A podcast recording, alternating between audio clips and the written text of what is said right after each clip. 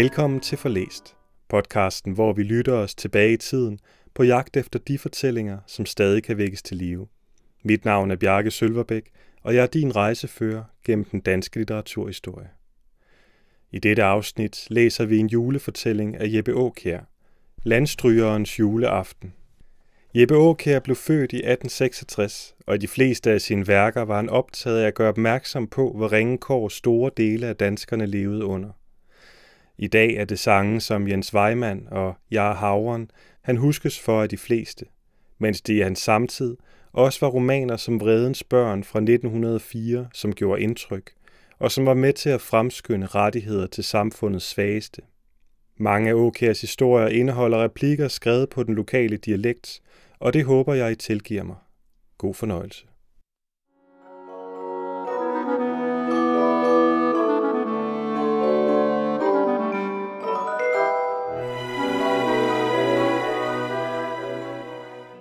Landstrygerens juleaften. Svenske Jakob hed en mand uden tag eller hjem. Han var kommet herned fra det værmlandske, lokket af eventyret og den billige danske brændevin. Om sommeren læssede han jord på tipvognene sammen med andre Vesterhavsbørster og stegte sit flæsk på skovlen ved en håndfuld marehalm under åben himmel, mens han selv holdt ved skaftet. Om vinteren sad han ved langbordet hos en eller anden hedebonde og pandt karskrupper, mens bundens kone tørrede ham hans sokker på bilæggeren. Mest holdt han sig ude ved havkanten, men blev vejret ondt og dagene korte, søgte han gerne ind af landet til med de andre søfugle, og han var der ingenlunde nogen uvelkommen gæst i de små bortgemte hedegårde, der ligger og stiger ind i et par golde brinker og ved kun det nødtørftigste om den store hvide verden. En juleaftensdag Lidt før sol gik i bjerge, kom en tyndklædt mand hen over den tilsnede hede. Han gik sni til alting og holdt stor afstand mellem sig og de få hytter, som en mand, der endnu har langt til vejs ende. Hans frakke var et underligt rørsammen af alle sommerens farver. Hen over de kantede rygstykker lå der falmede solstriber, som er en våd piskesnært. I højre hånd svippede et bund spanskrør, hvis yderste spidser satte riller efter ham i sneen, og på venstre hofte hoppede en hundeskensransel. Det var vor værmlandske spanskrørskunstner på vej til en af vennerne der østerude, hvor en plads ved fadet og et leje for natten aldrig var blevet nægtet den farende Jakob. Ude på en tilfrossen kartoffelmark indhentedes han bræt af en havlbyge, der længe havde slæbt efter ham. Jakob lod hovedet falde dybere ned i frakkekraven, mens han kastede kraftigt i med de revnede sko. Men da der mærkedes islag i byen, satte han i rand hen mod en stak hedetørv. Her i stakkens læside smed han spanskrørsbundet på jorden, mens han bankede de valne hænder. Han satte sin ene sko på hælen og lirkede ved solen henne omkring tågen. Og var det ikke nok det, han tænkte? Den slugte vand som en si. Vinden hylede om den sammensunkne tørvestak, og havlene og isstykkerne plaskede som projektiler. På en gang kom der en lysning i skydriften. Jakob lå sig på knæ foran sin rensel og fremtog en lappet skjorte, som han strøg hen over et par gange med den flade hånd. Derpå kastede han frakker og vest, trak sin gamle skjortelæs ud over hovedet og stod et øjeblik stavnøgen under aftenhimlen. Havlene hoppede lystigt på hans nøgne rygstykker og slog tårer ned af hans mager bryst. Jakob fægtede med armene hid og did for at få de valne hænder gennem de genstridige ærmer. Om sider lykkedes det under tænderklapperen. Han kom nu på et langt bedre fod med tilværelsen. Han smånønnede og snakkede med sig selv, mens han bragte orden i tingene. Jo jo, renlighed var en velsignet ting, mente kællingen, ville ikke modsige hende deri. Men krokonen, der havde anvist ham seng sidste nat, var en så. Det havde han, Gud bedre det, vidner nok på i skjorten der. Men Anne Margrethe i stude kom ikke til hende med den slags. Kunne risikere, at hun stængede en døren for alle tider, om hun opdagede slit. Nej, man var vel i færd med at blive menneske igen. Kunne få råd til at lade vaske en skjorte eller to, om det værste hente, som nu i dag. Man drak ikke mere alt fortjenesten op. Man havde en ren sjæl i en ren skjorte. Man begyndte at komme til midler, ejede penge på fikken. Jakob slog sig på vestelommen, hvorfra der kom en spæd sølvlyd. Ja, så går det, når man er en karakter. Jakob skød brystet ud i sin slukne vest. Hvor vil Anne Margrethe gøre store øjne, når hun ser, hvad penge jeg har lagt mig til, siden jeg begyndte at forsage denne fugle brændevinen? Forsage. Men hvorfor købte du da flasken der? Jakobs hånd strejfede en grøn flaskehals, der strakte sig ligesom lyttende op ad renslen. Hvorfor har jeg købte dig? For, øhm, for, for at forære dig til Anne Margrethe og hendes gamle far. Nej, du må ikke friste mig, bad han. Her er djævlen så koldt. Ja, det er sandt. Jeg ryster i hvert ledemod. Jeg har hul på min ene sko. Men drikker jeg nu, så drikker jeg fremdeles, til jeg atter ligger som en sivende las i vejgrøften. Nej, nej, jeg vil ikke se dig. Jeg knuser din frække stjern med min støvlehel. Jeg slår dig i smadder på stakken der, hvis ikke du lægger dig ned.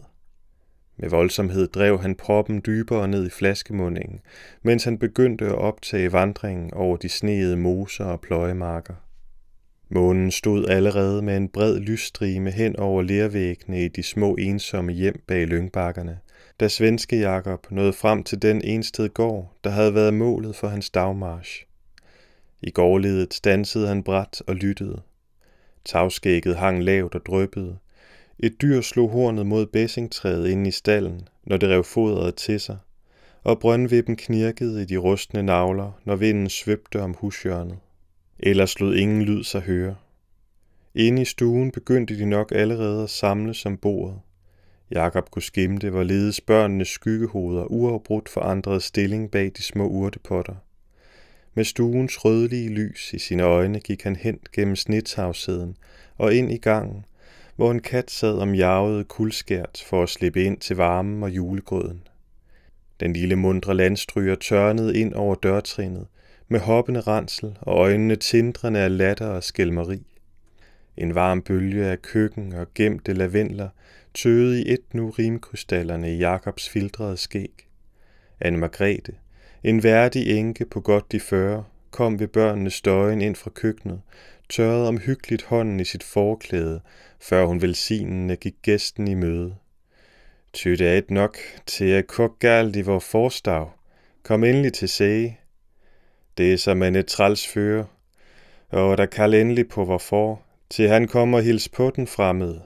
Nu skal jeg snart have grøden færdig. Anne Margrethe forsvandt, som hun var kommet, i en varm em af grøddamp. En blåmalet dør gik op i panelvæggen, og gamle Villas, aftægtsmanden, trådte fint barberet og hvidsokket ind over det sandstrøede gulv, med øjnene muntert hvilende på vinden. I nej, hvad siger jeg? Så kom du alligevel. Jeg var retten red, du skulle være bleven hen. Der er søn placier ved dig for vi an. Der er altid må sig så jænle. Og sæt dig endelig til at burt. Børnene rokkede tjenesteivrige omkring på bænkefjælen som ællinger i et sold. De ville alle have Jakob imellem sig. Kun den mindste, en lille pluskæbet purk på tre år, så fra sin mørke krog med hjemfødningens vagtsomme mistillid op på ham. Vagabunden, der fyldte stuen med en så uvanlig støj og duftede så underligt af hav og fjernhed. Grøden blev båret ind på et stort hvidt fad med et korsdannet smørhul i midten. Også i den strøede kanel stod der fire hellige kors, et til hvert verdenshjørne. Børnene strakte hals og dinglede utålmodigt med træskoene under bænken. Jakob knep dem i pluskæberne og tvang dem til latter ved sine abestreger. Gamle Villas tog sæde i bænkkrogen. Anne Margrethe gik hen og rørte i pebernødderne på den hede bilægger. Ordnede lidt ved de sorte og hvide perler i sin afdøde husbunds ligekrans, der hang over bordenden og glinsede så alvorsfuld over anretningen. Så Jesu navn, Villas, vil du så løs til at burt, sagde Anne Margrethe og satte sig med et suk under husbundens ligekrans. Villas lagde sin hue bag sig, bøjede det skallede hoved og læste den tunge bøn, der altid går foran bundens julegrød. Børnene sad som sild på snor. Svenskeren havde trukket sig ind i sit skæg. Hans hår dryppede ved ørerne. Ilden lyste fra de svære revner i bilæggeren. Luften var mættet af luft fra de omrørte pebernødder. Villas læste. Ind imellem ordene hørte man musene rasle i maltdyngen over ens hoved. Et møl kom frem af krogen ved spisekammerdøren, slog med en skarp lyd sit tåbelige hoved mod loftsbjælken og hørtes nu først igen, da den kom frem i den øverste vinduesrude, gennem hvilken man så månen lyse på den tunge sten i brøndvippen, og derfra langt borte over sneede moser og hedemarker, Gud spise vores sjæle i himmeri. Amen, sluttede gamlingen, mens det klodsede møl gik på hovedet i mælkefadet. Det mindste af børnene slog træskoene larmende mod hinanden under bænken og så rådvild fra møllet hen til moderen. Men ingen anden vågede at bryde tavsheden. De rolige åndedrag jo mod emmet fra den ventende grød. Tællelyset skjærede dunkelt i de brede negle på oldingens fingre, da han langsomt skilte de tunge hænder over bordskiven, hvorpå de små tilegnede sig skeen med et svup. Grøden skred langsomt sin undergang i møde, end ikke de hellige kors blev skånet. Skeerne klirrede først mod fadranden, så mod de små svide tænder. Mælkedrøbene på bordpladen satte små overbevisende punktummer efter resultatet. Jakob var ikke noget betydeligt som grødæder. Han sad og stak sig til fadet under børnenes albuer og krydsede hjem med ladningen, når farvandet var sikrest.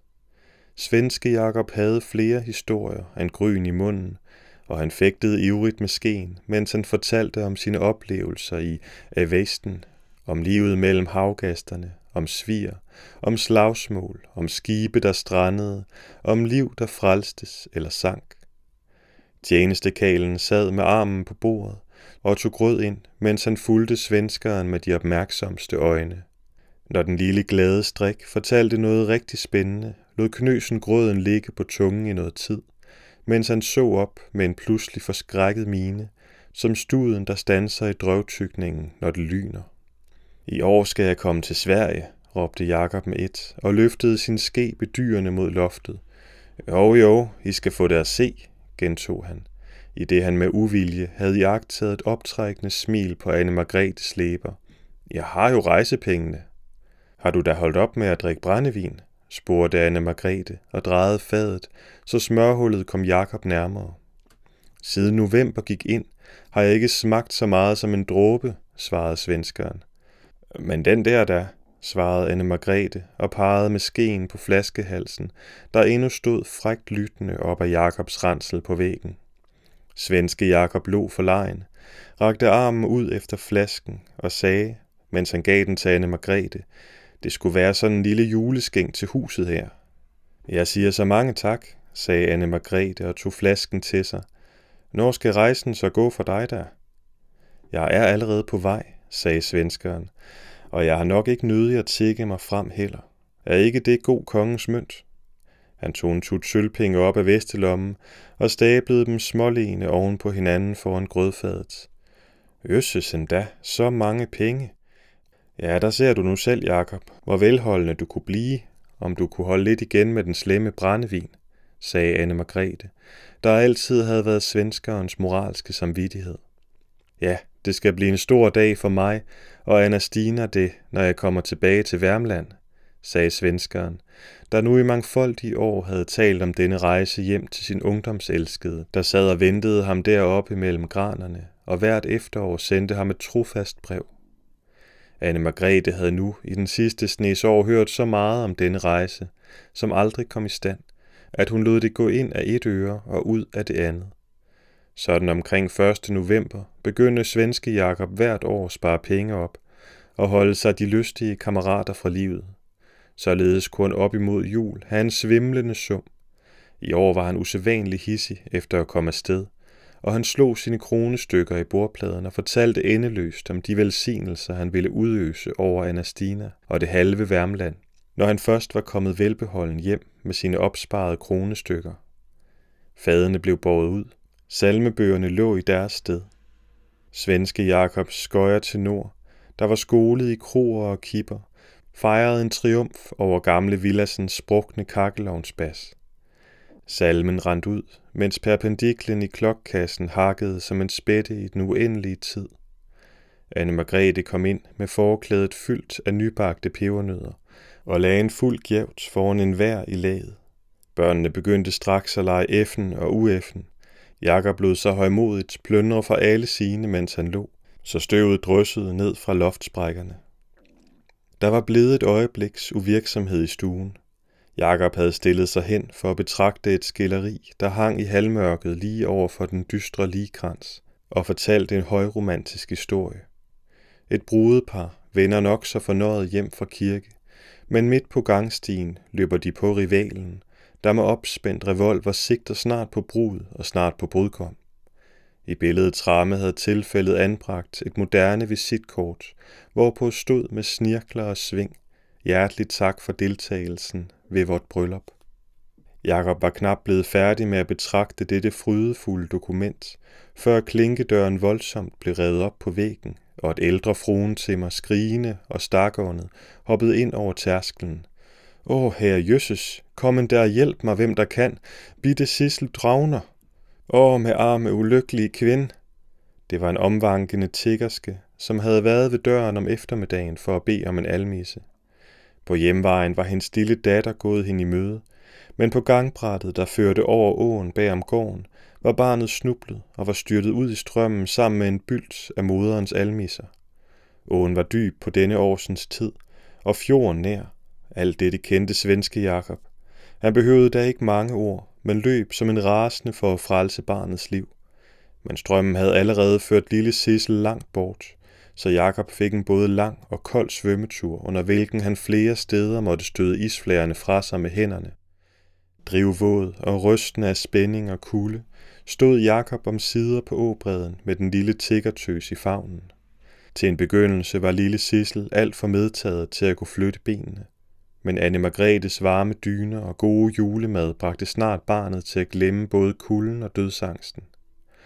Børnene stemlede omkring hendes seng og overøste hende med foræringer af kringler og pebernødder, og hendes mor sad på stolen og strikkede, kløede sig med pinden i tændingen og mente, at Bette Sissel ski aldrig havde haft skønnere juleaften i hendes levedage.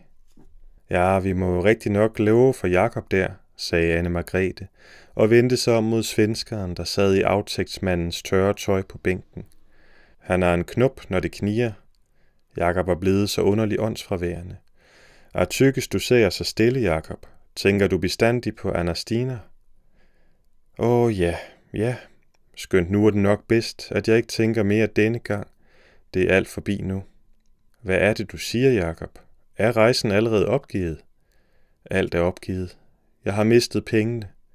Han vendte lommen i sin våde vest. Væk, rutsjet i åen. Ikke en sysling igen. Gamle Jakob kan begynde forfra. Han forsøgte at smile. Hvad er det, du siger? råbte man nu fra alle sider. Har du tabt pengene i åen? Der bliver du rigtig nok en dyr bitte pige, Sissel, udbrød tiggersken. Først dragner du mig to af de vildeste pølser, og nu har den rare mand for din skyld mistet alle sine penge. Hvordan skal du nogensinde komme til at gøre det godt, din lille spies? Sissel smilede under de våde lokker og gjorde et velbehageligt hop under den varme dyne. Svenske Jakob fik anvist sin seng under nye beklagelser. Ud på natten vækkedes huset af en egen famlende støjen. Anne Margrethe rev i en farten tændstik og så svenske Jakob stå med stive øjne og lallende tunge foran hendes seng. Men Jakob, hvad går du og rumsterer efter mit nettetitter? Jakob slingrede nærmere og spurgte, Tror du, at han, Kristus altså, der jo fødtes i denne nat, som skrevet strå, Tror du, Anne Margrethe, at han også blev født for os, som har en så djævelsk drift mod brændevin? Ja, for nu har jeg drukket igen. Flasken jeg skænkede bort i kvæld, og jeg taget tilbage igen. Ikke en dråbe er sparet. Er jeg så ikke et elendigt menneske? Spark mig ud af dit hus, Anne Margrethe. Jeg er uværdig til at bo under dit tag. Jeg har lus i skjorten også. Nej, det er min syge usandhed, du nu kommer med, Jakob. Agatha, vor fars skjort, den var ski både tør og ren. Ja, men jeg har taget min egen fileskjorte på. Det passer sig bedst, som jeg er nu. Og så farvel, Anne Margrethe. Snak om en ting, Jakob. Gå dog endelig ikke ud i den kulde i dette tynde, våde tøj. Her Gud, til du nu også skulle miste dine få skillinger, som du havde sat al din lid til. Ja, ja, sang landstrygeren. Nu er gamle Jakob fattig og fældet, som han var før. Nu er landevejen det eneste, som kan give ham fred. Hele skamlingen og børnene, mest den lille under dynen der. Han pegede hen imod tiggertøsen. Når jeg er der føler mig værdig dertil, kommer jeg igen. Gamle Jakob kommer sikkert igen. Døren gled lydløst til efter ham. Sålerne på hans lasede sko slog et par gange hult imod stenpikningen, før han svandt i den kolde julenat.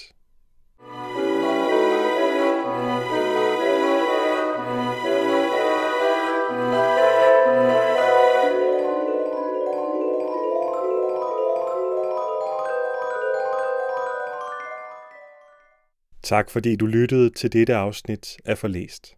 Hvis du vil vide mere om Jeppe Aukjær, kan du læse mere på forlæst.dk. Her kan du også skrive til mig, hvis du har kommentarer til afsnittet eller forslag til, hvad vi skal læse i fremtiden. Næste gang læser vi endnu en julehistorie. Julegaver af Herman Bang.